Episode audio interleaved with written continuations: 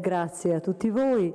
Eh, effettivamente che titolo eh, imponente, un po' intimidente, intimidisce quasi perfino me, diciamo che mi è stato suggerito probabilmente sulla base di uh, studi precedenti.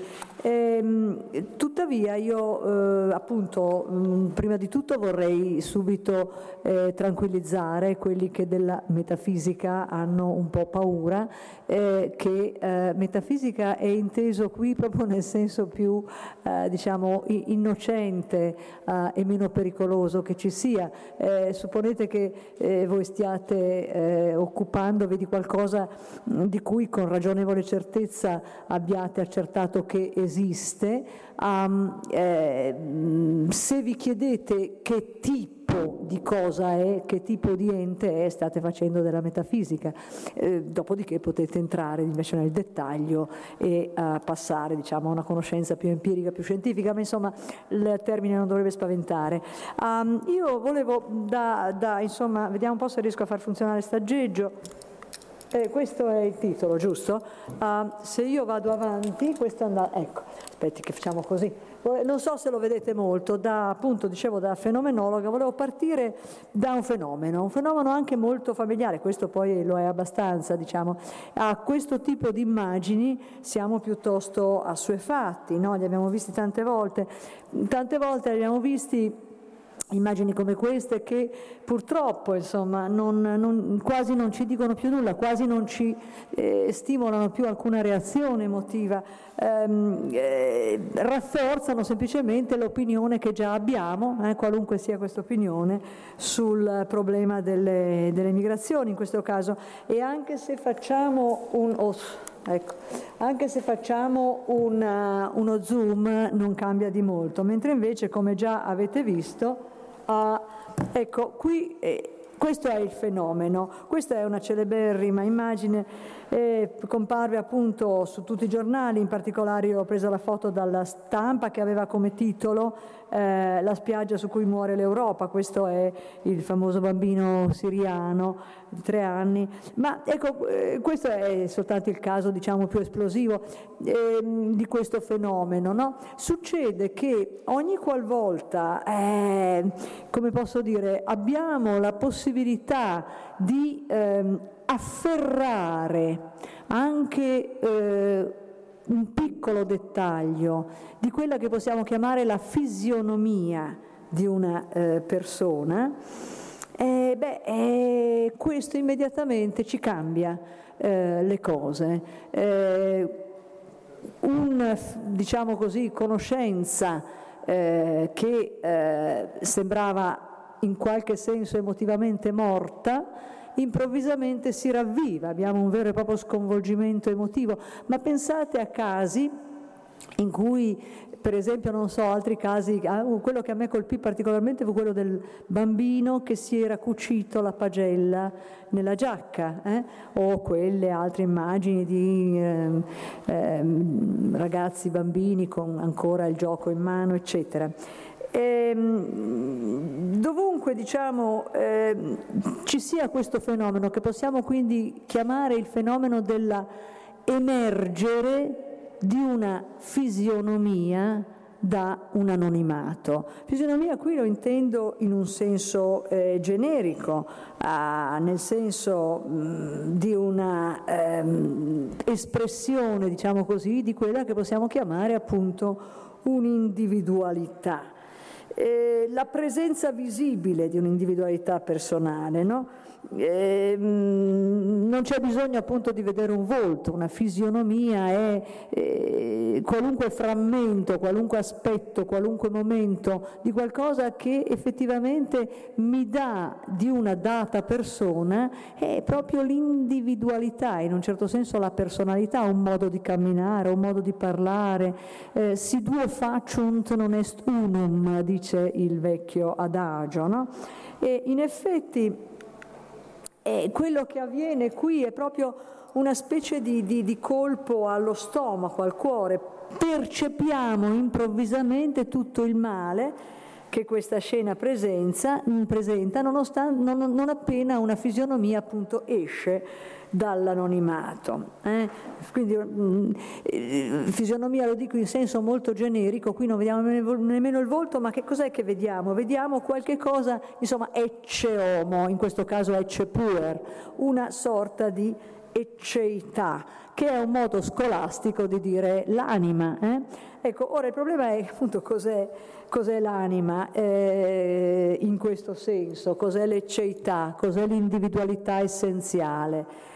E, diciamo in genere è ciò che un buon ritratto rappresenta, no? Ehm, questo è un celeberrimo eh, ritratto di eh, giovane uomo di Antonello da Messina eh, ed è quello eh, da cui diciamo, eh, Vincenzo Consolo prese lo spunto per scrivere il suo romanzo Il sorriso dell'ignoto marinaio. Ma perché ve lo presento? Perché è un modo intuitivo di mostrare che qui, ecco, c'è qualcosa di più di un individuo, c'è un'individualità, c'è in questo, in questo, ritratto che ce la presenta come fosse la presentazione di un'ecceità allo stato puro. Perché dico allo stato puro? Perché un ritratto di questo tipo, a differenza di una fotografia, beh, non necessariamente deve ritrarre qualcuno che è esistito. Eh, qui abbiamo in qualche senso l'individualità che potenzialmente anche senza l'individuo, tant'è che eh, Vincenzo Consolo ha ricostruito un personaggio, eh, quindi lo spessore e la vividezza di una persona possibile, un personaggio di un mondo, una persona di un mondo possibile, un personaggio letterario, l'ignoto marinaio, eh, a partire da questa, da questa immagine. Quello che uno scrittore può fare inventando una personalità, noi nel mondo comune lo scopriamo, noi a poco a poco possiamo scoprire aspetti sempre nuovi della personalità appunto di un individuo um, e in questo senso eh, diciamo c'è qualche cosa come un diciamo così, essenza individuale, molto semplicemente la socraticità di Socrate. Eh, Platone e Socrate hanno in comune eh, diciamo, l'umanità, eh, ma naturalmente ciascuno dei due la incarna a suo modo. E appunto ehm, eh, prima abbiamo visto un ritratto e questo spesso diciamo, eh, serve a, ad argomentare che in fondo che cosa sia l'individualità non lo si può dire a parole, perché le parole in fondo sono sempre generali, descrivono proprietà che sono eh, condivise da più eh, esseri. Eh, solo mh, mm, appunto l- la percezione o l'immaginazione o eh, diciamo, la riproduzione artistica può darci. Ecco. Ma è vero questo? È vero che individuum ineffabile? Che cos'è appunto l'individualità degli individui?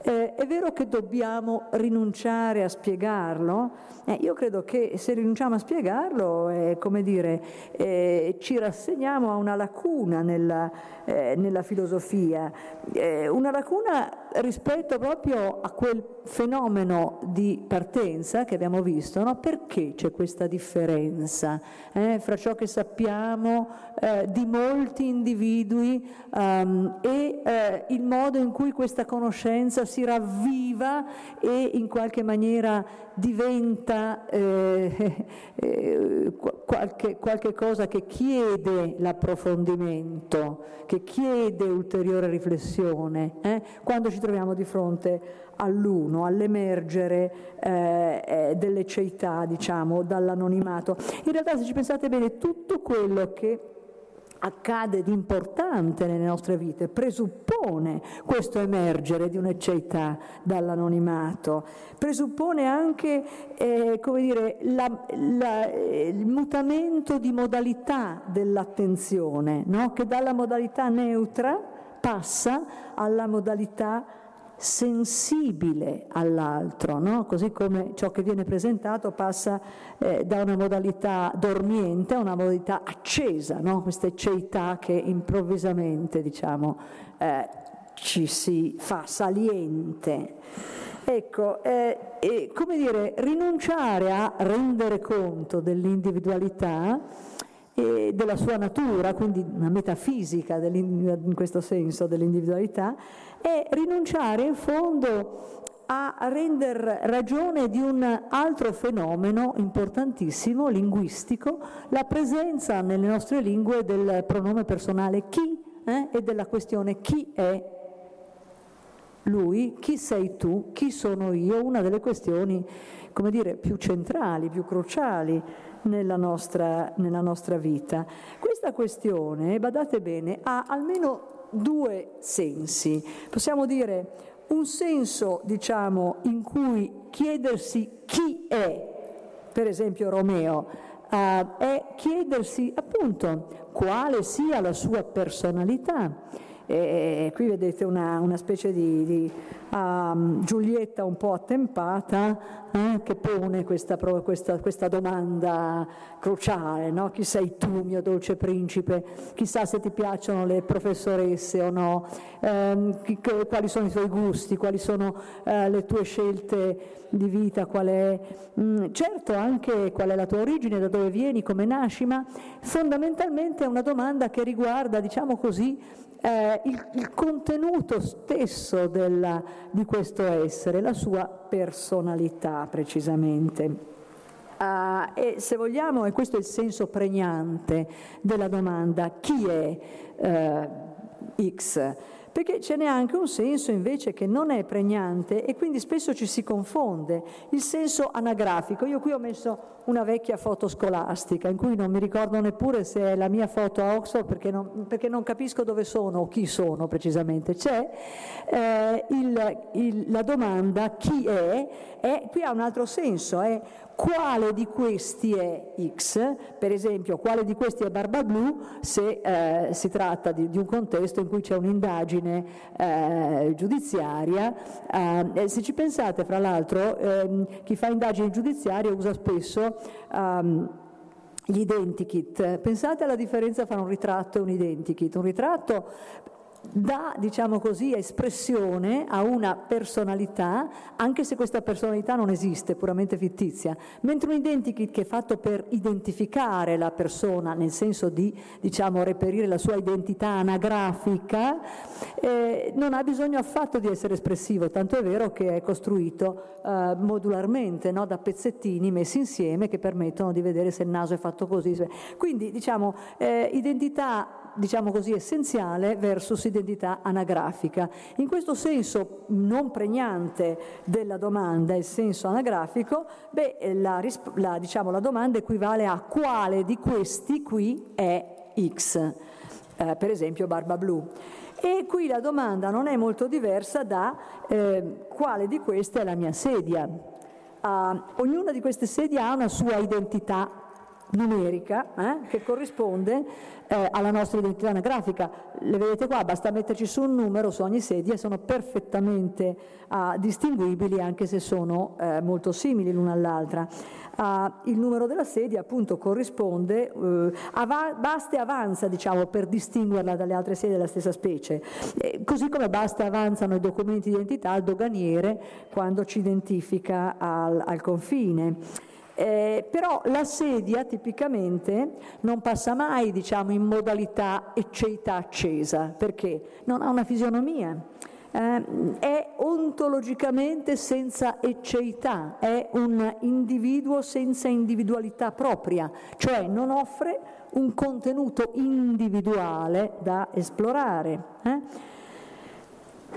Ecco, questo è il tema, diciamo, perché dicevo prima che eh, il, il, il, passaggio, diciamo, l'emergere da, del, della, dell'ecceità, dall'anonimato è in qualche modo eh, presupposto di ogni evento importante della nostra vita, perché è ciò che chiamiamo eh, normalmente l'incontro. E l'incontro è appunto eh, l'inizio in genere di un approfondimento cognitivo eh, che può anche durare una vita intera. Ora è anche vero che ogni cosa degna del nome di realtà è una fonte infinita di conoscenza, quindi virtualmente l'approfondimento certo che c'è anche per la sedia. Il punto è però che, e questa è un po' la, la differenza che possiamo vedere fra eh, una serie di individui privi di individualità o di ecceità e una serie di individui, in questo caso le persone seduti sopra, voi per esempio, no? uh, che sono uh, individui dotati ciascuno di fisionomia, ecceità, quindi individualità. Qual è la differenza? Eh, la differenza è che eh, eh, mentre nel caso della sedia ogni approfondimento cognitivo è sostanzialmente generalizzante, è di ordine, come diciamo, nomologico, cioè io posso studiare una sedia da molti punti di vista, compreso lo stile, ma naturalmente se studio lo stile, eh, questa sedia sarà semplicemente l'esemplare di quel modello stilistico. Se studio eh, il materiale, se studio il design, se studio la storia, questo non, non cambia. Mentre invece che cos'è una conoscenza personale? È una conoscenza personale, una conoscenza di tipo ideografico, vale a dire certo io posso benissimo eh, dare per scontato o eventualmente mettermi a studiare che cosa è comune a Socrate, Platone, Aristotele, eccetera, cioè l'umanità, ma invece quando cerco di afferrare la socraticità eh, vado eh, diciamo, eh, ad approfondire eh, qualche cosa che nel caso della singola sedia, eh, a meno di eccezioni di cui potremo parlare se volete, non mi è dato ehm, approfondire. Allora a questo punto io vi propongo la mia tesi eh, che ha una pars destruens e una pars construens molto rapide entrambe. La pars demonstrans dice che appunto e nonostante tutto, diciamo, la filosofia tanto antica quanto moderna non ha sviluppato davvero né una metafisica né soprattutto un'etica adeguata a questo fenomeno dell'individualità essenziale. Um, in verità, appunto, ehm, quello che voglio darvi come pars construens è semplicemente qualche spunto per delle risposte eh, più eh, adeguate ai problemi che eh, diciamo, eh, possono essere affrontati con adeguatezza soltanto se abbiamo una buona metafisica e anche una buona etica dell'individualità, e cioè cos'è una persona anzitutto e uh, qual è oggi l'ultimo orizzonte di ciò che è dovuto alle persone e di ciò che è dovuto dalle persone. Ecco, ehm, in effetti, mh, mm, pars destruens molto rapidamente, se voi pensate che l'epoca nostra, eh, la modernità, latissimo senso intesa, quindi dall'umanesimo fino ai nostri giorni, no? E si dice che sia appunto l'epoca stessa dell'emergere del concetto, dell'idea, della nozione di individualità posta al centro del creato, dell'universo, eccetera. Qui io rubo uh, una citazione a un eh, eminente storico delle idee, che è il mio collega Andrea Tagliapietra, da Niccolò Cusano. No? Tra le costanti che segnano l'epoca moderna, fino a costituirne un tratto distintivo e caratterizzante, va annoverata senza ombra di dubbio la nozione di individuo. La modernità si inaugura con le parole del Dio di Niccolò Cusano, sis tu tuus et ego ero tuus, si tuo e io sarò tuo. Eh? Un po' sibillina questa frase, ma sostanzialmente mi sembra di capire che esprime l'idea se vogliamo, di una sovranità esistenziale, diciamo, eh, dell'individuo, eh, che se vogliamo fa parte più dell'etica che della metafisica dell'individualità. Forse ci vuole ricordare che appunto la propria vita deve essere molto più in mano propria no? di quanto non sia stata finora, forse. No? Sta di fatto che Tagliapietra continua dopo questa citazione dicendo questa, eh, questa, scelta dell'uomo di voler essere finalmente se stesso, rivendicando il diritto di realizzarsi in libertà, questo è il punto, il diritto di realizzarsi in libertà, è la nuova misura da cui scaturisce quella forma di vita che chiamiamo individuo. In effetti, se ci pensate, questo principio di sovranità esistenziale, chiamiamolo così, si prolungherà con eh, molto dopo, con l'inizio dell'età dei diritti, se vogliamo dal Settecento al Novecento, dalle rivoluzioni settecentesche fino alla caduta del muro di Berlino. No?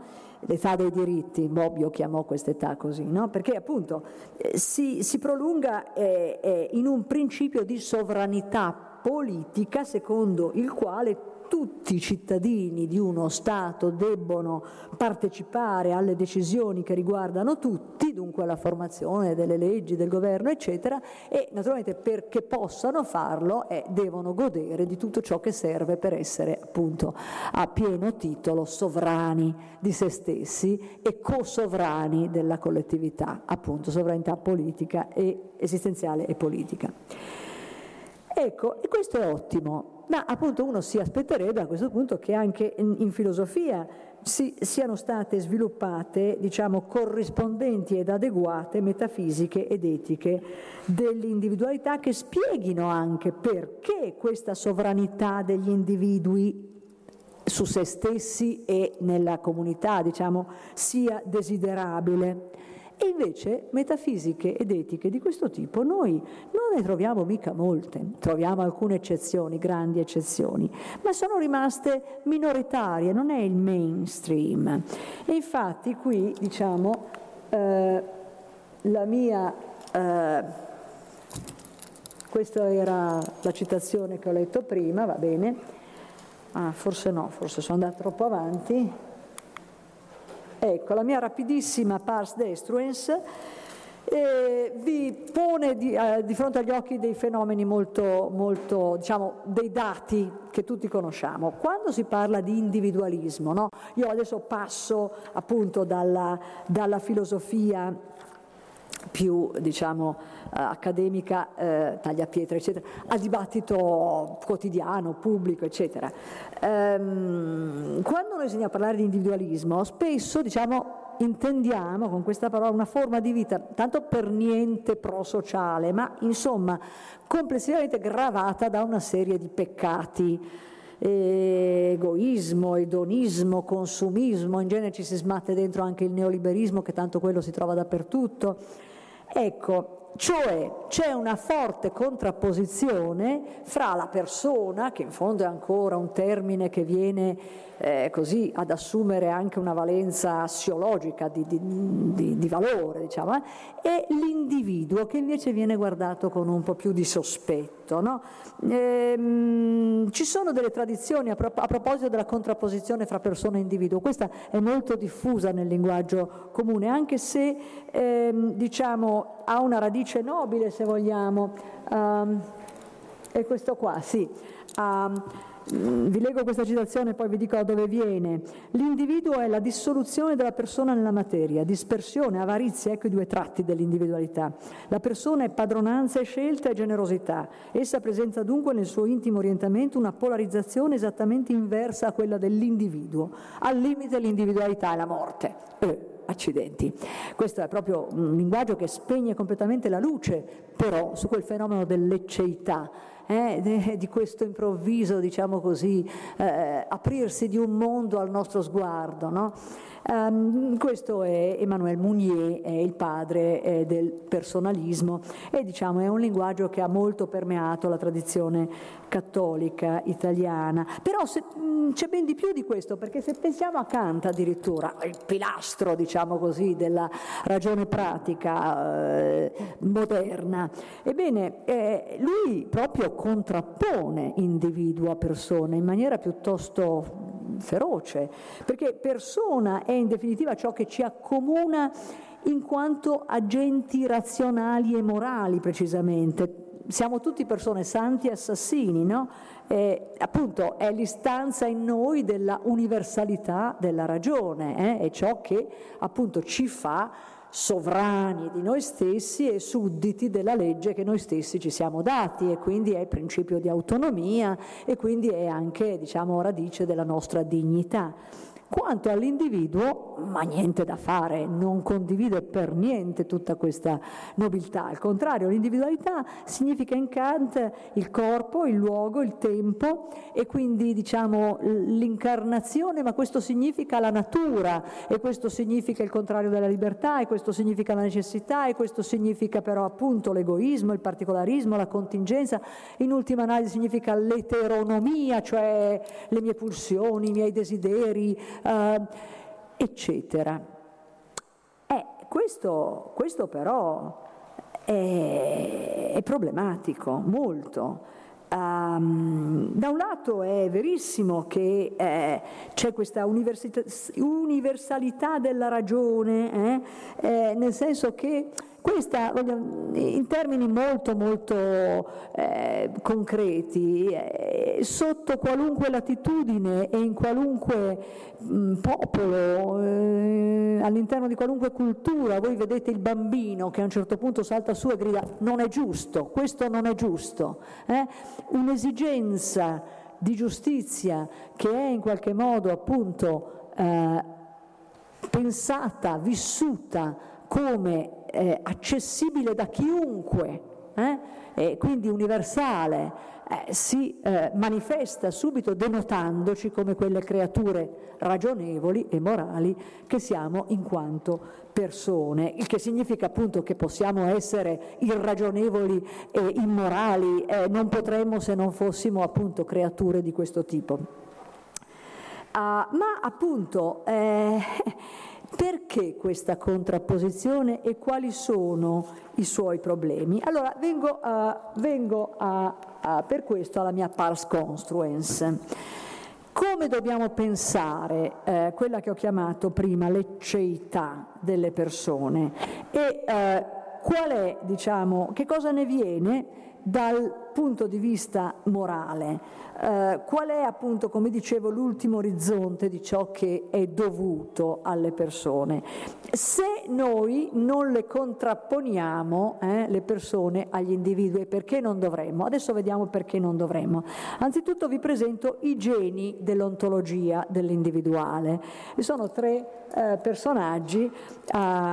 Uno è Dan Scotto, colui che diciamo, introduce, uh, l'attribuiscono ai suoi seguaci, ma non è vero, io l'ho trovata anche in un testo, la parola eceitas. Eh? l'ecceità. L'altro è Leibniz, il teorico della monade, del, dell'individualità essenziale propriamente, e la, il terzo è Max Scheler, uno dei miei filosofi preferiti, nonché il massimo teorico della persona ah, nel senso che eh, adesso vedremo. Già questi tre eh, ritratti di epoche diverse, questo è il famoso Scheller di Otto Dix, un espressionista, no? gli altri sono, ehm, eh, ci mostrano appunto, eh, annunciano tre individualità eh, estremamente differenti, cioè diciamo così eh, ripropongono il fenomeno della fisionomia che annuncia ogni volta, esprime solo vi, la parte visibile, diciamo così, di una personalità. Uh, ora, appunto, come dobbiamo pensare questa personalità? Appunto come l'anima, come l'omino nell'omino, come una specie di fil di ferro che sta dentro, come qualche cosa appunto di dualistico, come una sostanza eh, che, diciamo così, eh, diversifica il corpo e la materia? Ecco, appunto, questo è un modo sbagliato di pensare l'anima. Allora, eh, questi tre grandi pensatori diciamo, hanno in fondo tratto le conseguenze di, della famosa definizione di Boezio, Severino Boezio, il grande Severino Boezio che voi sapete bene, insomma, nel, eh, in un trattato teologico de, del, del, del, VI secolo eh, d.C., eh, trova una definizione di persona che è indubbiamente geniale, oddio mio perché è andato avanti così? Um, eccola qua, um, che è indubbiamente geniale anche se non fu capita veramente fino in fondo per molti secoli a venire. E tutt'oggi non è capita fino in fondo perché? E questa definizione naturalmente la suona in latino, no? natura razionabilis individua sostanza, di solito si traduce la sostanza individuale, una, sostanza, una persona, una sostanza individuale di natura ragionevole.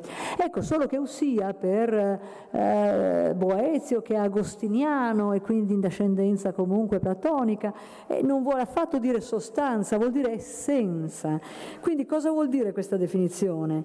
Eh, vuol dire casomai che essere persona è individuare una natura ragionevole, vale a dire eh, uno è persona quando non soltanto esemplifica, ma appunto interpreta irri- irrepetibilmente in persona, come possiamo dire, una natura eh, ragionevole.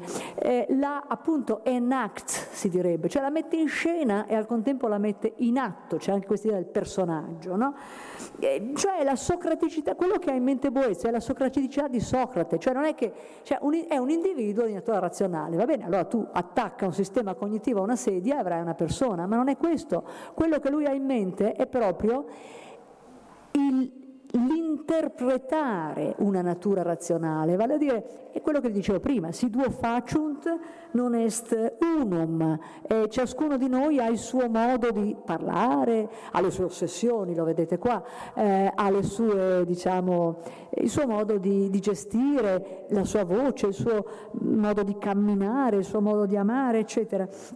E, eh, qual è la differenza fra diciamo, individuare una natura ragionevole che poi possiamo esplicitare questa, eh, questa idea di natura ragionevole in tutti i modi, possiamo anche prendere il genoma, no? prendere, no, non ha importanza come definiamo eh, l'umanità, l'appartenenza se vogliamo alla classe diciamo Homo sapiens, questo non è importante. Il punto è che una persona è ciò che, se una persona umana, eh, potrebbero benissimo esserci persone non umane, ma se una persona umana, questa diciamo, natura eh, ragionevole, chiamiamola così, la, eh, diciamo così, la individua, la impersona precisamente.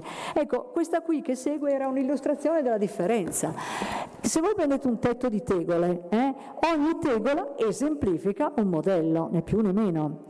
E fra l'altro, se voi vedete, eh, quando abbiamo un, un, individuo senza individualità, un individuo senza ecceità, un individuo senza fisionomia, come tipicamente è una tegola, ma come sono file di sedie fatte in serie, come sono i bicchieri di uno stesso servizio, come sono tutti gli atomi di una stessa sostanza, eh, come sono, com'è la polvere di stelle di cui tutti siamo fatti alla fine. No?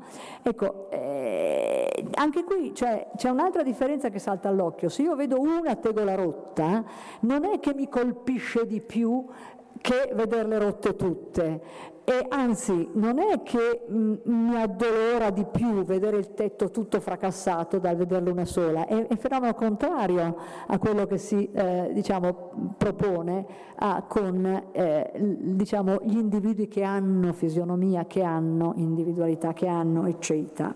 In sostanza quello che sto dicendo è che eh, la differenza è fra un individuo replicabile, come è tipicamente una tegola, e un individuo non replicabile. Le fotocopie di un testo sono tutti eh, diciamo, repliche stessa, eh, dello stesso tipo. Eh, eh, così le tegole, così i sassolini, così appunto gli atomi della stessa sostanza.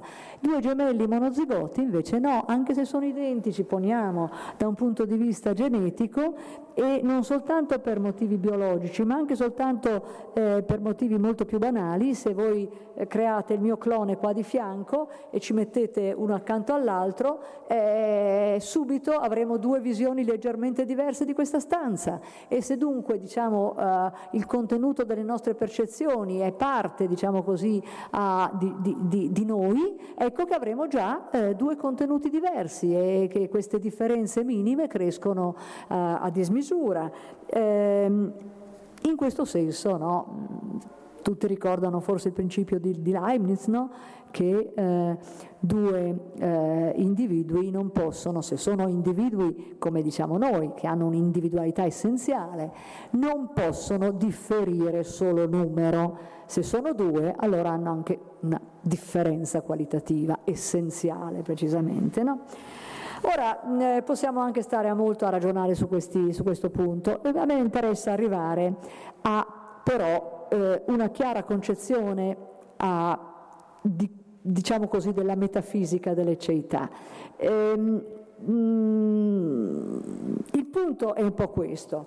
Uh, voi sapete che, vabbè, questo è, eh, voi sapete che il mondo antico in fondo non si occupa più che tanto uh, degli individui che non sono che in definitiva repliche della loro idea platonicamente, anche dal punto di vista aristotelico, bah, insomma, eh, ci sono le leggi, eh, ci sono, diciamo così, eh, le regolarità della natura, cioè que- quello che, che, se, che, che, interessa cercare la scienza è dell'universale, del particolare, dell'individuale, non si dà scienza, eccetera.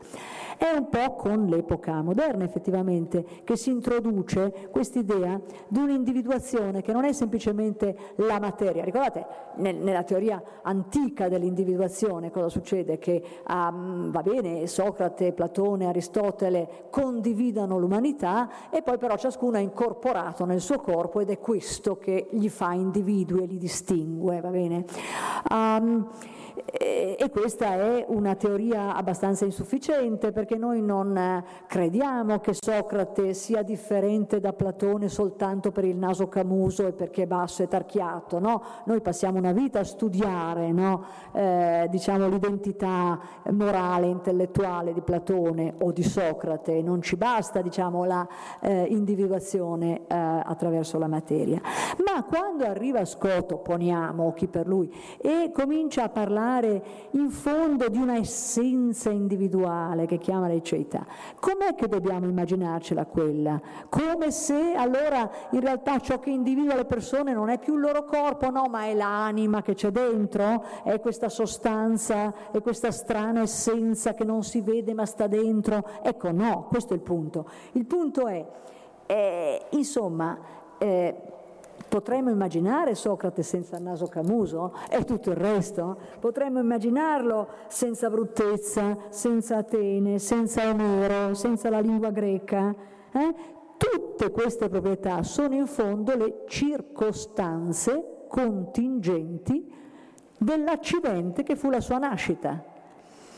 Eppure queste circostanze contingenti vengono a far parte dell'essenza di Socrate, della socraticità, della sua ecceità, come altre o solo in parte le stesse vengono a far parte dell'essenza di Platone o di quella di Aristotele, eccetera. Vale a dire, eh, forse che per il teorico, per il metafisico dell'individualità essenziale, gli accidenti dell'incarnazione, le circostanze della nascita non hanno rilevanza per quanto riguarda appunto l'individuazione, ma no, al contrario. Qual è il punto veramente da cogliere? Il punto da cogliere è che tutte queste circostanze possono diventare parte dell'essenza di un individuo, eh, ma secondo precisamente ciò che l'individuo ne farà. Noi siamo nati con questa dannata eh, compito di dover fare qualcosa dei dati di partenza. Quelli abbiamo e con quelli dobbiamo divenire qualcuno. Questo in fondo è eh, il senso dell'espressione apparentemente paradossale divieni ciò che sei e con quelle devi fare i conti. Però attenzione, puoi fare i conti con quelle se hai in qualche modo la libertà di farlo, se puoi esercitare questa straordinaria capacità, come diceva Kant, di dare inizio a una serie causale che è la nostra libertà, se puoi esercitare la tua eh, in qualche modo. All'inizio lecce homo, lecce puer sono solo le nude circostanze, ma eh, man mano che eh, noi cresciamo, ecco, queste circostanze vengono assunte in certi modi e tutto questo è quello che crea in qualche modo ciò che noi saremo o diventeremo, eh, le abitualità, eccetera, eccetera, eccetera. E questo ci dà un pochino la possibilità di variare sulla definizione di Boezio. No? Cos'è una persona da questo punto di vista? È precisamente un trasformatore di contingenze in essenza, no? come fosse che eh, diciamo, noi ingoiamo le nostre circostanze accidentali, tutte quelle che troviamo. Ogni giorno, in ogni momento, ogni incontro che io faccio mi modifica e, e alcuni incontri diventano parte essenziale di me.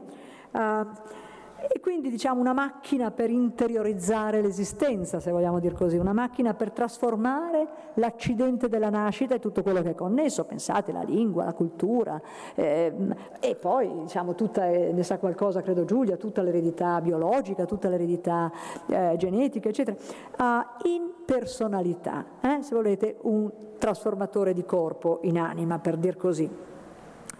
Uh, quindi diciamo eh, dall'eceità iniziale all'essenza individuale, questa è la storia di ogni, di ogni personalità, in fondo un'essenza è definita soltanto alla fine, no? eh, soltanto sulla nostra tomba c'è scritto il nostro nome con il suo significato definitivo purtroppo. Allora, ecco, con questo io passerei, e mi, spero che mi resti almeno sì un pochettino per svilupparla, al punto fondamentale, che è poi l'etica della ecceità, eh? l'accidente della nascita e le sue conseguenze. Allora, appunto, siamo già ritornati a, questo inizio. No? la questione è proprio quella che dico lì. Che cos'è che ci colpisce così profondamente in un'immagine come questa? È chiaro che quello che ci colpisce è Insomma, il vincolo potenzialmente tragico che unisce appunto l'accidente della nascita e l'individualità essenziale. Detto in parole più povere, questo è un bambino che non ha avuto la possibilità di diventare qualcuno, di fare qualcosa, meglio, di fare qualcuno di se stesso. Però appunto eh, noi vediamo in questo in qualche modo un esempio, un paradigma, eh, questa è la visione fenomenologica, noi vediamo un dato, ma è un dato che ci serve per afferrare qualcosa di essenziale, di, di strutturale. No? Eh, prima di essere l'individualità essenziale di qualcuno, l'ecceità è semplicemente eh, diciamo, l'accidentalità di una nascita, la, come dicono i filosofi del Novecento, la fatticità delle circostanze avute in sorte e fa una bella differenza appunto nascere in Siria o nascere qui a Modena, nascere in un deserto subsahariano o nascere a Manhattan, fa una bella differenza. Ecco, il vincolo indissolubile fra gli accidenti della nascita e l'individualità personale. Um, schematizziamolo così perché questo vincolo è alla base, se vogliamo, delle due parti dell'etica delle ceità, quella che chiamo così, che mi sono un po', diciamo, costruita per voi. La prima parte dice che l'accidente della nascita è fonte di ingiustizia, non fosse altro perché è fonte eh, di tutte le incredibili, enormi eh, diseguaglianze nelle condizioni di partenza. La seconda parte dice che però è anche fonte della nostra individualità e attenzione anche nel suo aspetto di valore.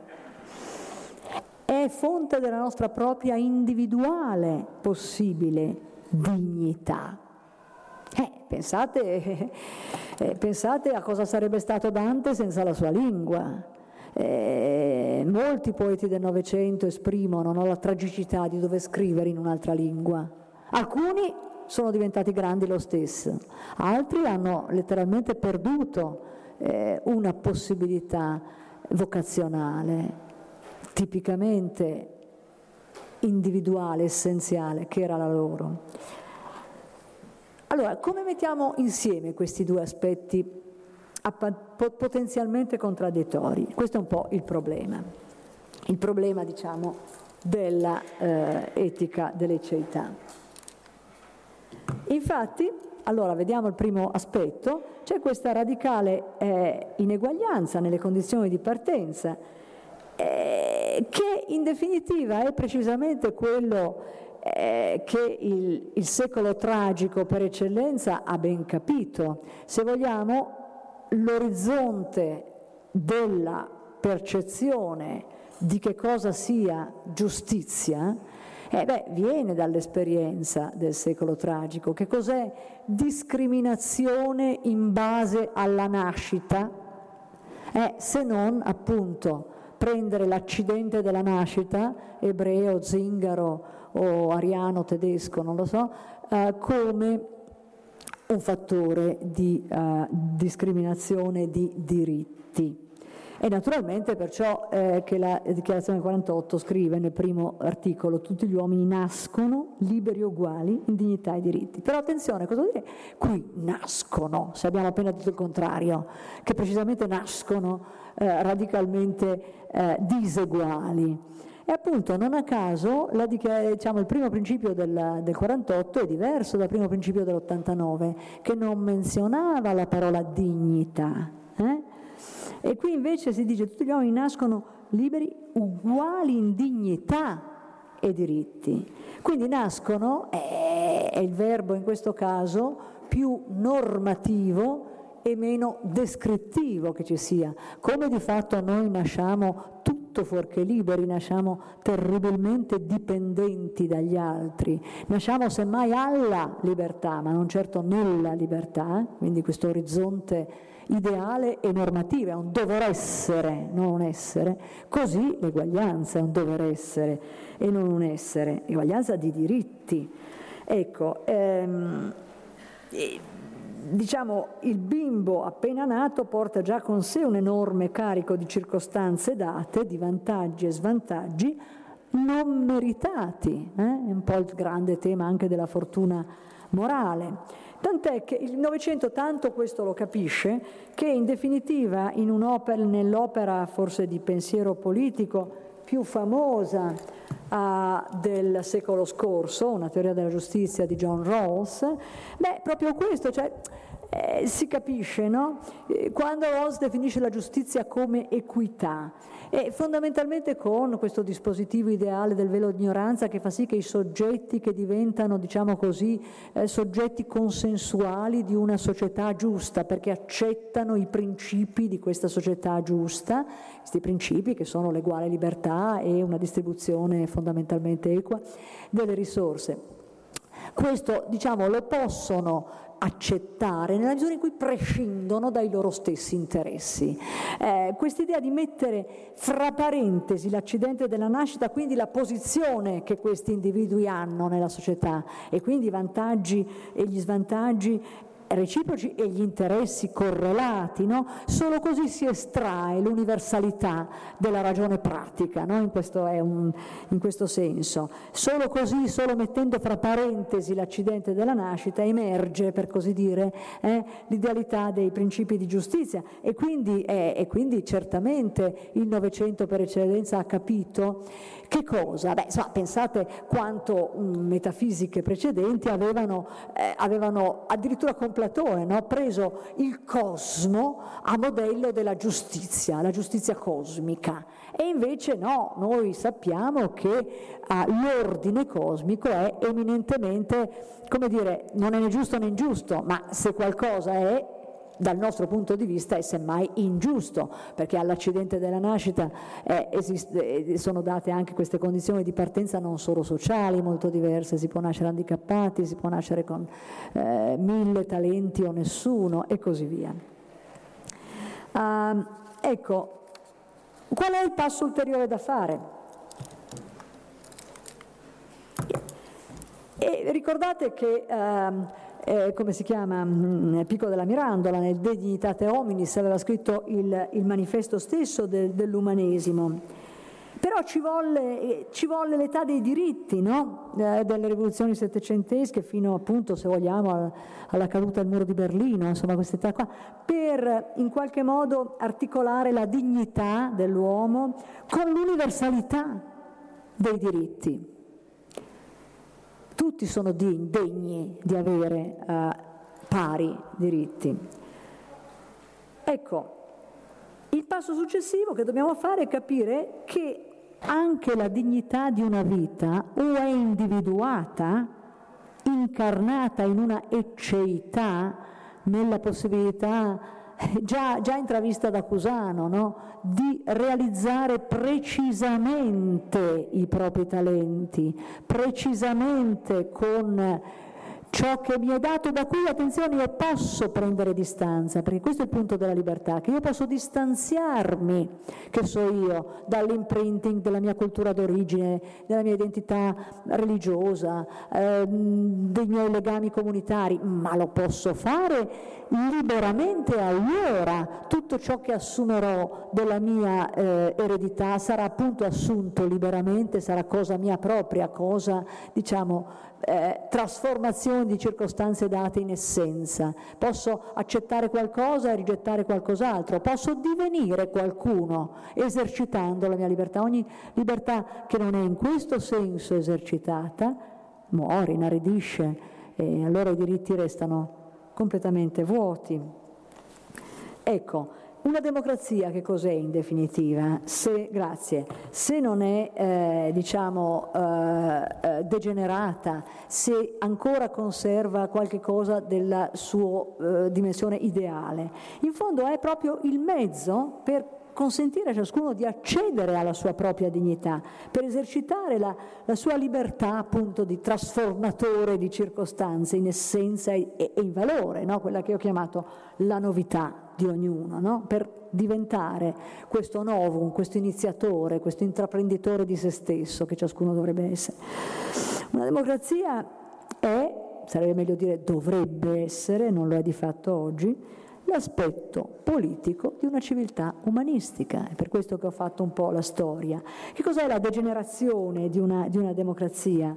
Ah, è precisamente eh, quello che esprimiamo nella frase prima gli italiani, in cui rinneghiamo appunto l'universalità della dignità e dei diritti, ma alla base di questo noi siamo ciechi a quel fenomeno là, a quel fenomeno di partenza, siamo ciechi, ciechi al valore dell'unicità della fragile, ecco, fragile è uno dei temi, no? Del, degli aggettivi di questa, di questa, tematica della persona qui in questo festival. No?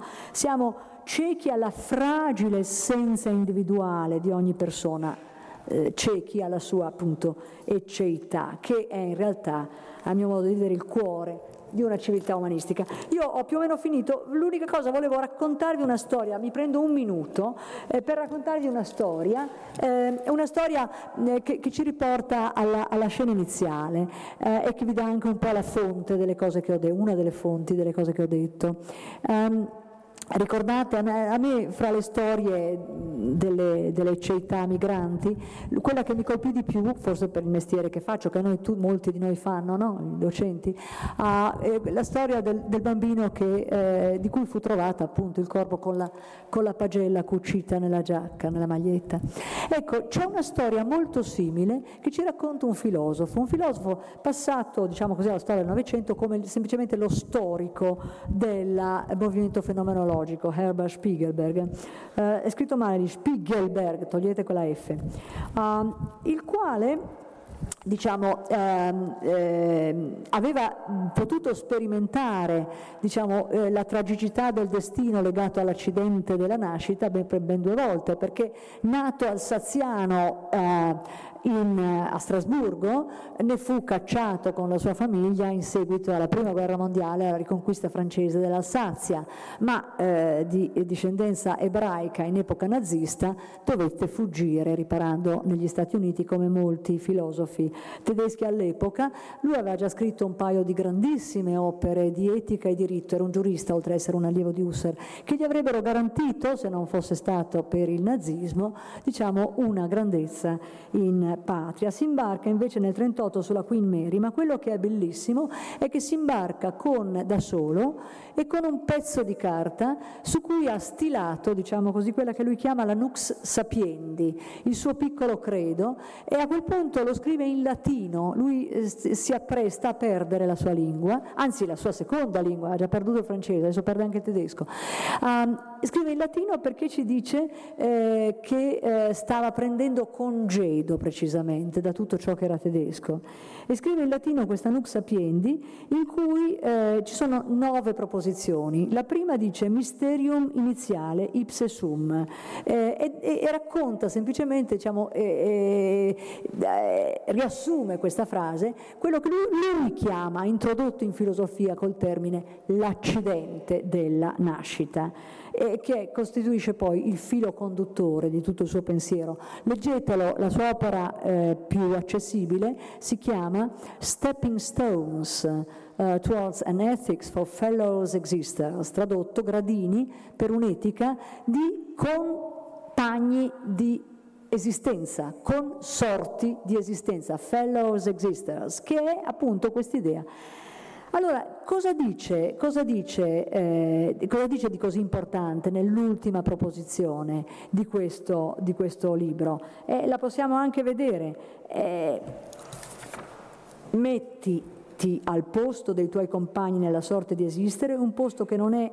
tuo solo per accidente, considera la sorte che è di fatto la loro come virtualmente la tua propria. Cosa vuol dire questo? Certo, è un'apertura, diciamo così, a un'etica, se vogliamo, della compassione, ma non è soltanto questo, attenzione, è l'idea che noi siamo essenzialmente in ciò che abbiamo di più nostro di più intimo, consorti di qualunque altro individuo, perché è l'accidente della nascita che abbiamo o non abbiamo fatto nostro, se abbiamo avuto la possibilità di fare qualcosa, di questa materia del nostro essere, senza la quale non siamo nessuno.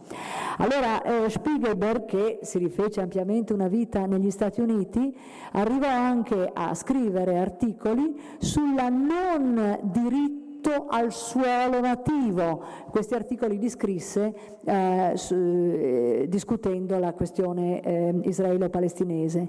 E invece sul diritto ad avere un suolo, purché sia, eh, un diritto, diciamo così, ad avere casa nel mondo. Attenzione, è questa etica delle ceità che va così a fondo nell'individualità personale, l'etica della globalizzazione.